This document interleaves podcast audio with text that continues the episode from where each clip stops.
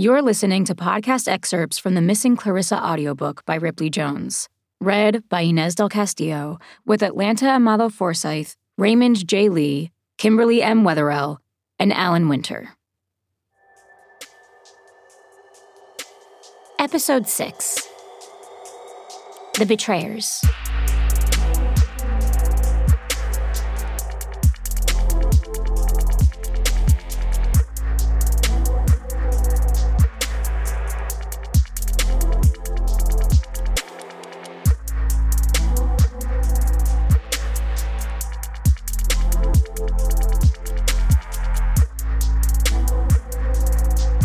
Blair's the one who's good at telling stories.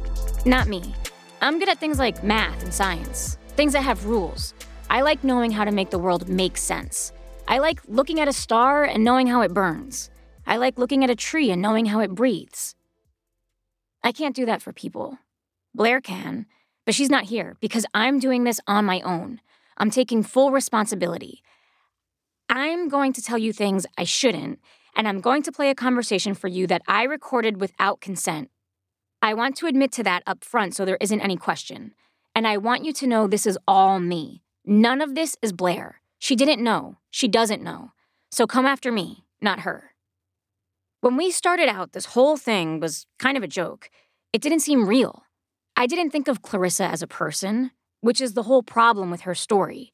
That's something I understand now that people didn't see her for who she was when she was alive, and they didn't see her at all after she died. And I want to apologize for that too, for being part of it, for being part of the world that turns girls like Clarissa into stories they can't tell themselves. It may not seem like it, but I did learn something.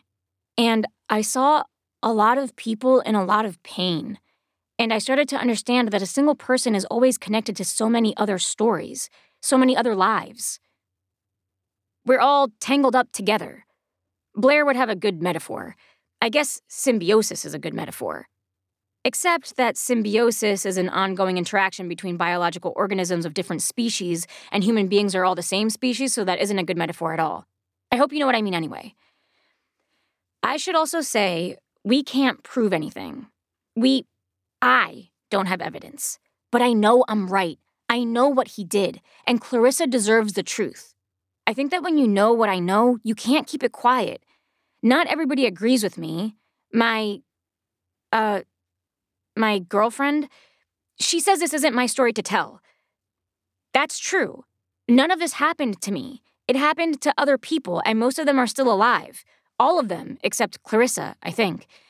So I'm not going to tell you the names of anyone else I talked to about him, about what he might have done.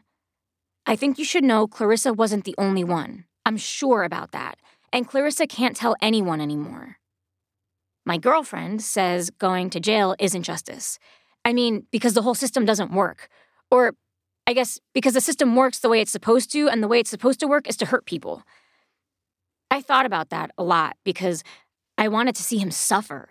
I wanted him to be punished. I still want that, to be honest. My girlfriend is a better person than I am. But I think the truth is something people should be able to know, and then they can decide what to do with it.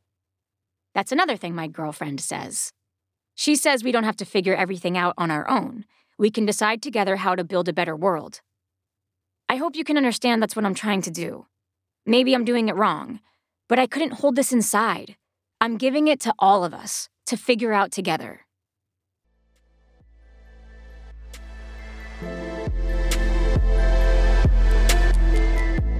That's all for now. Thank you for listening. Make sure you follow for next week's episode. And don't forget to listen to the full audiobook of Missing Clarissa on sale March 7th. See you next week.